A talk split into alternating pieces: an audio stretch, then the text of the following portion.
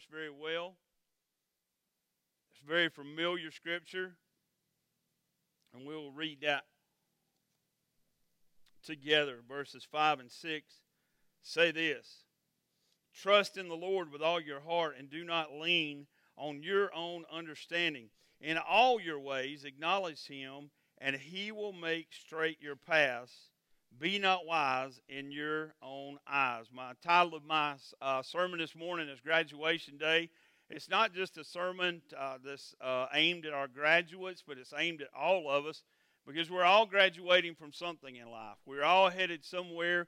We all still have lessons to learn. We all have a lot going on. Um, the, over the course of the next few weeks, there'll be commencement uh, speeches. There'll be um, sp- uh, speakers at graduations who will come, and I can guarantee you that some of those speakers will use some of these phrases that I'll share with you this morning. Um, it doesn't matter that your dream came true if you spent your whole life sleeping. That's from Jerry Zucker. Will Rogers said, even if you are on the right track, you will get run over if you just sit there.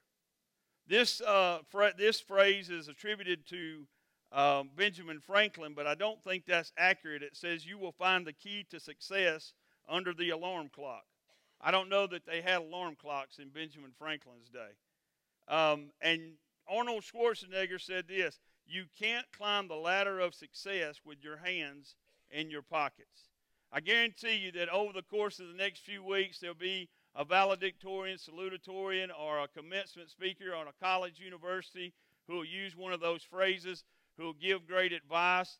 If I were to ask you in this room this morning, what advice would you give to graduates or to uh, to people to our high school graduates, our college graduates. Um, I, I, wonder what some of that advice might be. Some of you might uh, advise them to, to go back and to try to get back in and stay a little bit longer. Uh, life is uh, life outside of school is completely different, and it's uh, it, it's a shock to your system sometimes. But um, here in these verses, we have the insight in Proverbs chapter three God gives us insight here. The wisest man, we're told the wisest man who ever lived was King Solomon. And in these in, in scriptures here, he gives great instruction. Now, Proverbs chapter 3 is written to Solomon's son, probably his son named Rehoboam. And he's writing this and he's giving him instruction for the rest of his life. And he's giving him instruction as to how to live a life that is pleasing to God. Now, the message of Proverbs 3 is uh, here's uh, there's a couple of things here. First of all, it speaks to our innermost being. It speaks to our heart. It speaks to the seat of our emotions. We can have a whole lot of head knowledge about God, about the Bible, about different matters of religion and theology. We can have a whole lot of head knowledge and it not be adequate to motivate us to walk in God's will for our lives. Head knowledge is not enough. We've also got to have the heart knowledge that goes along with it. In verses 3 and 4, just before this, Solomon had said these words also to his son. He said, Let not steadfast love and faithfulness forsake you, bind them around your neck. Write them on the tablets of your heart so you will find favor and good success in the sight of God and man. He's saying here it's one thing for you to know God's law, it's one thing for you to bind it around your neck, it's one thing for you to have it written and where you can see it. But what's more important is for you to let it affect your heart and how you live every day. So let's look here at some life lessons we can gain from these verses here and talk about for just a few minutes talk about what Solomon is trying to impart not only to his son but what God has allowed us to know and understand here this morning. In the second part of verse number 5, he gives him this advice lean not on your own understanding. Now, the first point I want to make this morning is what I thought I knew the day I graduated. What I thought I knew the day I graduated. You want me to sum it up in one word? Everything. I thought I knew everything. When they handed me that diploma and I walked across that stage and I went back to my seat, if you, I, I thought I knew everything there was to know about life right there at that point at 18 years old. I was so full of myself and so arrogant and so full of pride. And I, I, I remember walking out of there and thinking, well, life is good and, and I'm just going to enjoy it. Now, if you had asked me after my high school graduation, graduation Michael, what will your life be like 30 years from now? If you'd have asked that 18 year old boy, what will your life be like 30, 30 years from now? My answer would have looked nothing like the life that I'm living today. I would have told you uh, that my life would have still been, I was voted two things in high school. I was voted most mischievous and most carefree. Those were the two honors that were disposed. I, I did get a school spirit award at graduation, but those were the two distinct honors that I remember. If I'd stood here before the congregation and they'd asked me, What is your greatest accomplishment? mine would have been most mischievous and most carefree. Um, but if you'd have asked me there that evening at, at, at the gym at the high school, I would have said my life will pretty much be the same 30 years from now. I still won't have any worries. I still won't have any cares. I won't have a wife. I won't have any kids. My life will be about my time and my way and how I want to do it. Whoa. Didn't turn out that way, did it? Not at all. My life is completely different today than what I would have told you that it would have been there at, at that moment. And here's what happened to me I completely leaned on my own understanding. And in doing so, I, I realized now, looking back, I had no understanding about how the world worked and what life was about and, and how things were going to be. I had so many people who tried to give me advice and give me counsel along the way. I had people who would sit down and give me personal advice. I had people who would sit down and, uh, and talk to me about the Lord and give me spiritual advice and I didn't listen to any of it.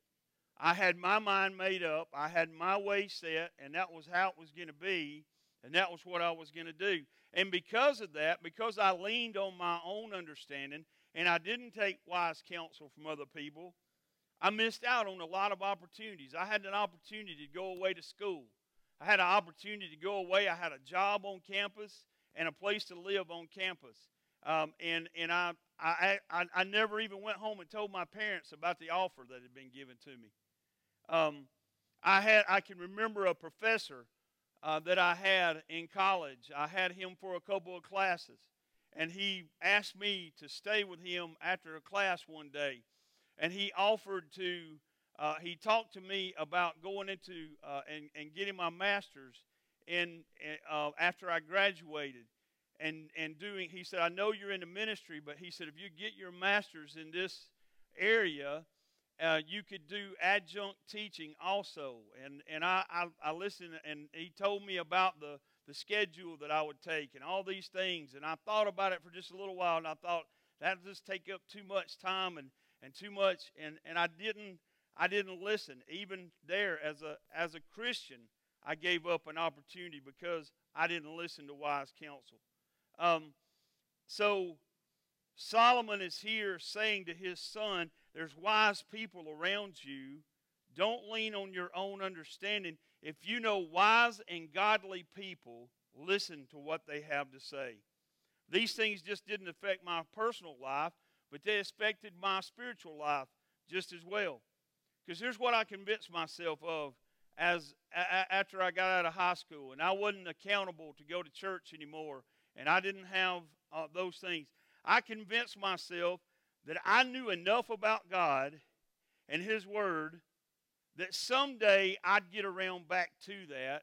And I, after I did everything I wanted to do, and after I lived life the way I wanted to live it, and after I did all the things that I wanted to do and how I wanted to do them, then I'll come back someday. I know enough about God and His Word.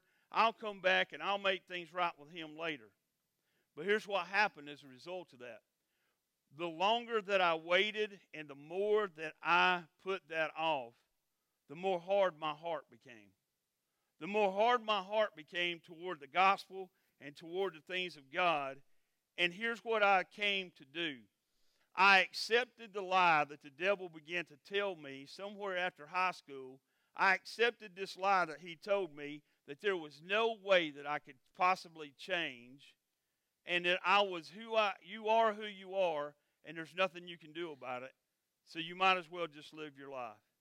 Now, Proverbs 3, 5 and 6 contrast our understanding. It contrasts what we have here in our head and it it takes and he begins there with what we have in our head, the knowledge that we have in our head, and then he contrasts it and he says, Think about the Lord in all your ways. He says, Take what you have here in your head and think about it in every situation that you're in and apply that to your heart and put it in your heart and let it change who you are. We can know a lot but it's meaningless if it doesn't move to our heart. So God's word will convict us and will show us where we need to be spiritually. The writer of Hebrews in Hebrews 4:12 says this about God's word and how it should affect our lives. He said for the word of God is living and active, sharper than any two-edged sword, piercing to the division of soul and spirit, of joints and of marrow and discerning the thoughts and intentions of the heart. In other words, he's saying that God's word is alive. And when we hear God's word, it takes the knowledge that we have in our heads that we hear there, and it is alive and it is active, and it will cut into our heart. And it God wants to put that word into our heart and let that word change our lives as we live for Him. So, if you'd have asked me that night, what do you know? I would have said, I know everything. But here's what I really knew I knew nothing. I didn't know anything about life or about how things were going to work. I didn't know any I, I knew I knew some Bible stories, but I had never let the Word of God completely enter my heart instead of my head. And as a result of that, what I thought I knew was really, it wasn't worth anything. But here's what I learned along the way I learned along the way that the first part of verse number five is the most important thing. Trust in the Lord with all your heart. Now, here's what I want to tell you. If you graduated from high school, if you graduated from, um, from college, I know I, I didn't mention Allison just graduated with your second masters, first masters. All right? While while raising two children and having one on the way, that's quite an accomplishment. Um, so we we know that um, school school never ends. That's what I didn't know the night that I graduated. What I didn't really know was that, that school never never stops. Every life is a school. Life is an education. And every single day we have the opportunity to learn something, to grow in something. Each and every day we never stop learning. And some of those lessons are hard, some of those lessons change our lives. But here's some of the lessons that I learned along the way. First of all, is this one. How many of you, when you were a child, ever said these words to a parent or a grandparent? Well, that's not you ever say those words? That's not fair. What were the words that were said back to you? Life's not fair. That's one of the first things that I ever learned is this. Life is not fair. Paul addresses this in 2 Corinthians 4. He addresses that sometimes in life we're going to fail. One of the biggest things about successful people in this life is the fact that they failed a whole lot. Paul says that when we fail and when life isn't fair, he gives the, this advice to us in 2 Corinthians chapter 4, beginning in verse number 7. He says, But we have this treasure in jars of clay to show that the surpassing power belongs to God and not to us. We are afflicted in every way, but not crushed, perplexed, but not driven to despair, persecuted, but not forsaken, struck down, but not destroyed. Always carrying in the body the death of Jesus, so that the life of Jesus may also be manifested in our bodies. For we who live are always being given over to death for Jesus' sake, so that the life of Jesus also may be manifested in our mortal flesh. So death is at work in us, but life in you. If you just graduated, here's something I want to tell you you're going to fail somewhere along the way. Somewhere along the way, you're going to have a failure. And I, I want you to understand this. Don't be afraid of it. Take the risk anyway. Don't, when you see something that, that, that makes you fearful, go and face that fear and overcome it. Let me share some, some failures with you. Vincent van Gogh failed as an art dealer. He flunked his entrance exam to theology school and he was fired by the church after an ill fated attempt at missionary work. In fact, during his life, he seldom experienced anything other than failure as an artist. Today, a single painting by Van Gogh will sell for over $100 million. Think about that. One painting. But in his lifetime, Van Gogh only sold one painting four months before his death. Before developing his theory of relativity, Albert Einstein encountered academic failure. One headmaster expelled Einstein from school, and another teacher predicted that he would never amount to anything. Einstein even failed his entrance exam into college. Prior to dazzling the world with his athletic skill, Michael Jordan was cut from his sophomore basketball team, even though he captured six NBA championships would have had eight if he hadn't played baseball for two years. During his professional career, he missed over 12,000 shots, lost nearly 400 games, and failed to make more than 25 game winning baskets. But here's the thing failure didn't stop Van Gogh from painting, it didn't stop Einstein from theorizing, or Michael Jordan from playing basketball. But fear has paralyzed so many leaders and prevented them from reaching their potential. Don't let fear stop you from what it is you want to do and what you want to accomplish. So life isn't fair. You're going to fail every now and then. And here's another lesson that I learned leadership is hard. Leadership is one of the most difficult things that you'll ever be a part of. Galatians 6, verse 9 says this Let us not become weary in well doing, for at the proper time we will reap a harvest if we do not give up. Some of the people that were standing here, some of the people who stood up, some of you who are sitting there and you've been graduated for a long time, God has called you to be a leader. God has called you uh, to be in a leadership position and to do things. Let me tell you what's going to happen as a leader. It's hard. It's difficult. If you lead and nobody ever gets mad at you, guess what you're doing? Nothing. If you lead and nobody ever gets upset with you or mad at you, you're doing nothing. I had a boss when I was working at Federal Mogul, and he was a mid level manager. And he was young, he was good looking. When he, he was the quarterback on his college football team. When he walked into the room with everybody, everybody was drawn to him. He was just that kind of guy. And he was one of the best bosses that you could ever have worked for. Um, and he just had this way of accomplishing things and getting things done and, and making things happen. Well, as it always happens when you work in a facility like that and you have somebody who's a real good manager, what happens to them? They get moved to somewhere else to a bigger and better position and they, they move away. But as chance would have it, this manager came back a couple of years later, and he came back to a very difficult situation in our facility. Our costs were over.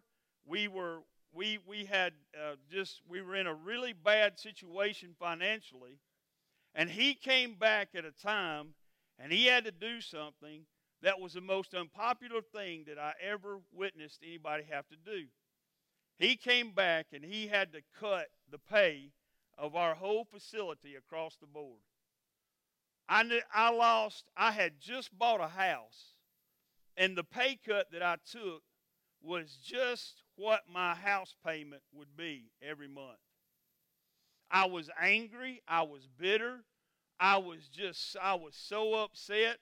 And every time I saw this guy that I used to think was so wonderful, and I used to think was such a great guy, I would think, there's the guy that has caused me all this anxiety and stress and worry. And there's the guy that's going to cause me to have to go out and get a second job so that I can pay my mortgage that I just uh, have gotten into. And I was, I was angry and bitter at him. Now, here's what I realized many years down the road since then. If he hadn't came back there and he hadn't have made cuts that he made at that time, we would have ceased to exist as a facility about it would have closed about 22 years ago.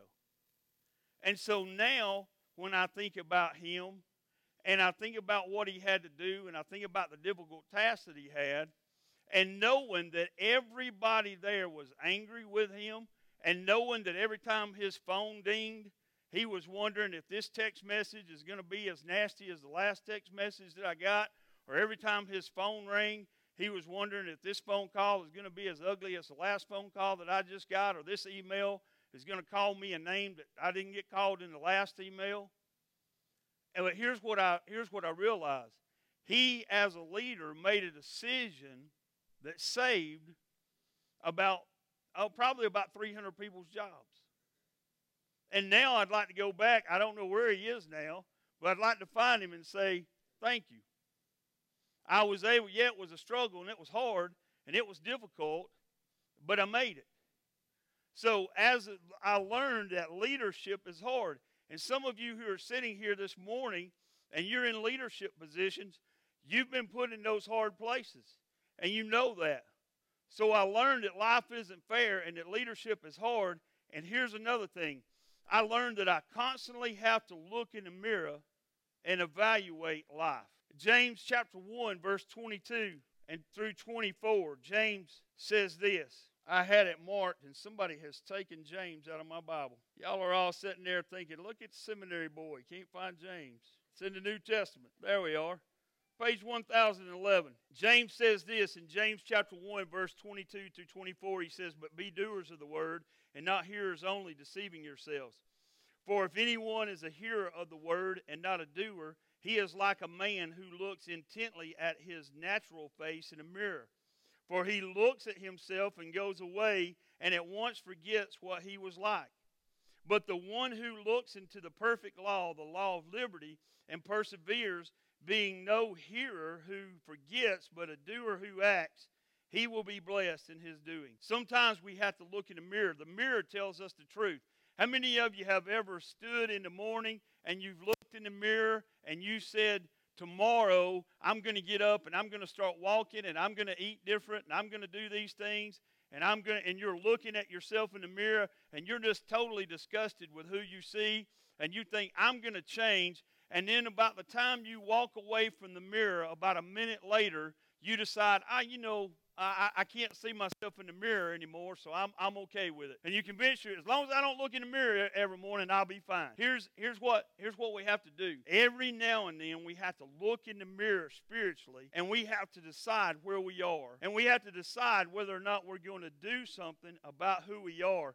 Sometimes we hear the truth of the Word of God, and do nothing. We can sit here on Sunday mornings or we can sit in Sunday school or wherever you are and you can hear the truth of the Word of God and the Word of God can begin to stir in your heart and begin to motivate and move you. But if you don't act on it, it hasn't done you any good. You're like that person the, who looked in the mirror and saw what you needed to do, but you walked away from it spiritually the same way that you walk away from it physically. I want to tell you this if you read God's Word, sometimes it will offend you and sometimes it will drive you to be corrected. So I learned along the way to look in the mirror spiritually and to say, use God's word as a mirror and to say, these are the things that I need to change. But here's what I'm most looking forward to I want to be at my next graduation. I want to be there at my next graduation with the Lord Jesus Christ. Second Corinthians chapter 5 says this For we do not want you, um, chapter 5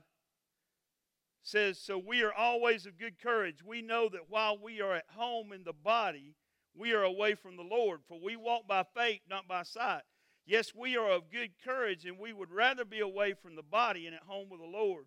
So whether we are at home or away, we make it our aim to please Him. And here's what verse number 10 says For we must all appear before the judgment seat of Christ, so that each one may receive what is due for what he has done in the body, whether good or evil. Now I have great memories of graduations. I remember my high school graduation I, and my college graduation. I remember the celebrations. When I graduated high school, my mom had a party for me there at our house after graduation, and all my family was there, and they brought, brought gifts, and it was it was wonderful. I was like, man, this is this is great. Let's do this again next week. I'll I'll graduate. I'll, I'll go to obedience school if I get gifts. And I remember my parents brought bought me my graduation gift. It was this really nice stereo system. It stood about this tall, and it had speakers about the same height and it had a turntable, a cassette player, all the things that now on my phone, this little phone I have over here, do everything that that great big stereo system would do. But I was, I thought I was the grandest thing because I had that great stereo system. I remember my college graduation. Bree turned our garage into a, a little uh, celebration area, and she invited people over, and I got gifts again and but my gift, uh, my life had changed so much that I wasn't hip and cool anymore, and I didn't have, get a stereo. I got cookware for graduation, and uh, it's come in handy living with Bree. It's come in real handy. She didn't lie when we got married. She said I don't cook. She didn't lie. She bought me cookware. But I also think about this. I think about the men who handed me my diplomas. I think about the two men who handed those diplomas to me. I think about Mr. John R. Smith, who handed me my high school diploma. And I think about going across that stage and getting that diploma from a man who at that moment had become my friend. But when I got to high school in the eighth grade, we were anything but had, had a friendly relationship. And over the course of those three or four years, uh, those first three years, especially, I was constantly in trouble. We sat together a lot, we counseled together a lot. I got a lot of whippings. Um, but those last couple of years, he began to reach me in a different way and began to point things out to me and began to show me things differently to the point that when he handed me my diploma that night, we had become friends. As a matter of fact, the, the first week that I went to work here at the church, as I was setting up my office, Mr. Smith stopped and came in to see me, and he said, I just wanted to make sure it was really true. And he spent about an hour with me, and we had a wonderful conversation. And through the years after that, we had several wonderful conversations. And I know that when he passed away, he was proud of who I had become. I remember walking across the stage at Jacksonville State University and Dr. Meehan handed me my diploma. And Dr. Meehan, I was when I went when I started at Jacksonville State, I was an undeclared major, and for some reason Dr. Meehan was my advisor. He wasn't the president then, he was in the academic area, and he was my advisor. And he sat down with me a couple of times and he had conversations with me and I told him that I just don't really feel like I should be here. My grades in high school weren't that good. And I can remember encouragement that he gave me. And I remember him telling me, Michael, you have a clean slate now.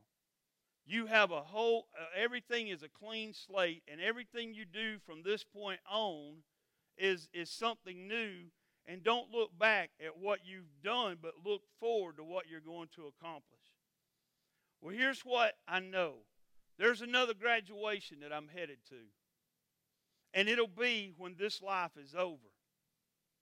And it's uh, according to Second Corinthians chapter 5 and verse 10, every one of us who is a believer and a follower of Jesus Christ, everyone who has repented and been forgiven of their sins, will someday stand before the judgment seat of Christ.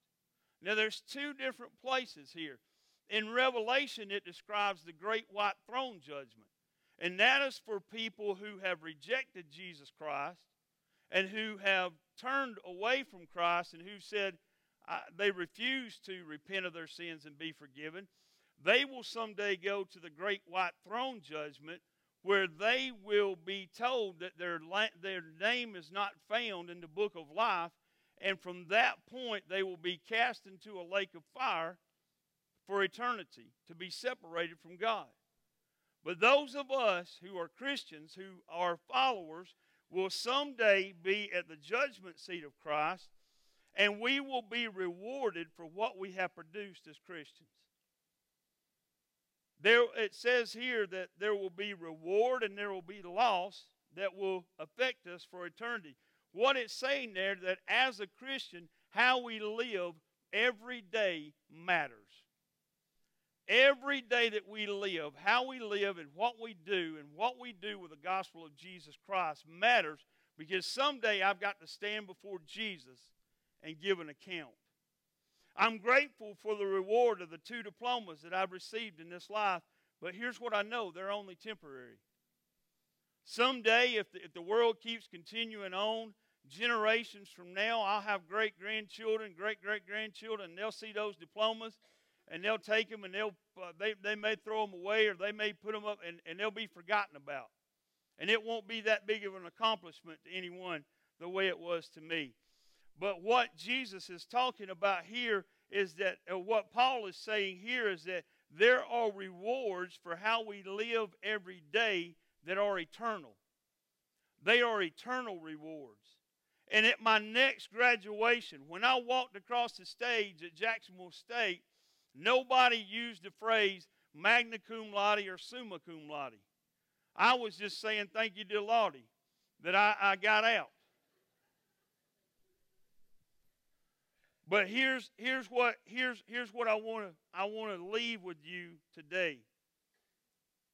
At my next graduation, when I stand there before Jesus, here's what I want to hear. Well done, good and faithful servant. Well done, good and faithful servant. That's all I want to hear. And I want to be able to, whatever the Lord bestows on me that day as reward, what the scriptures tell me is, is that I will be able to take those and I will be able to lay them back at the feet of Jesus as, a, as, a, as an offering to Him as an appreciation for what He has done for me and the life that He gave me. So, this morning, what I want to declare to you is this every one of us is going to graduate, but school is never going to end.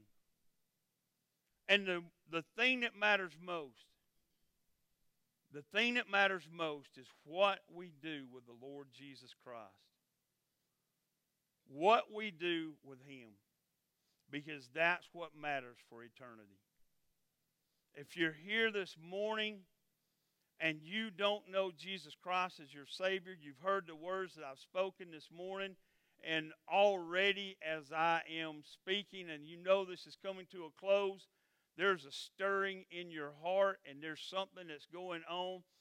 That is God's Holy Spirit, and what He is saying to you is that you need Jesus Christ that you need to ask for forgiveness of your sins and say to Jesus, I'm going to repent. I'm going to go in the other direction. I never want to live the way that I was living before. And if you do that this morning, then I can promise you that someday, as you stand at the end of this life, you won't stand there at the great white throne judgment knowing that there is no hope for you, but you'll stand there at the judgment seat of Christ and you will know how you'll be rewarded for how you live for Jesus in this life. And you will hear the words, Well done, good and faithful servant. And it will be worth more than anything that you've ever accomplished in this life. Jubal's going to come and he's going to lead us in a time of invitation, a time of worship, a time of reflection. As he does, I want you to think about looking in the mirror where you are spiritually, examining yourself, and saying, What is God trying to say to me today?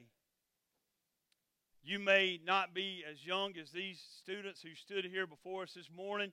You may not have you may not feel like you have that great of an opportunity for that many years left in your life. I'd invite you to go and speak to Jerry Dempsey, who gave his life to Christ at 68 years old, and allow him to tell you how wonderful it was even then, at that late a stage in life, and how it's been worth every moment since then. It doesn't matter where you are, what you've done, or who you think you are, God can save you. And He can set you free from the burden of sin that you carry this morning. Would you stand with me this morning as we pray? Father, I pray this morning that your Holy Spirit would have complete opportunity today to rule and reign in this place. I pray that we would be reflecting in prayer, and I pray that we would um, pray this morning for those who are here who need to know Christ as their Savior. Father, I pray and I ask this morning that you give us this opportunity.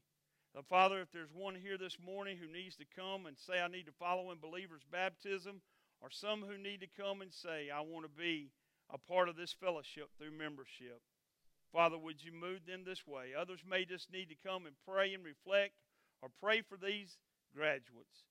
Father, thank you for everything you do for us. In Jesus' name, amen.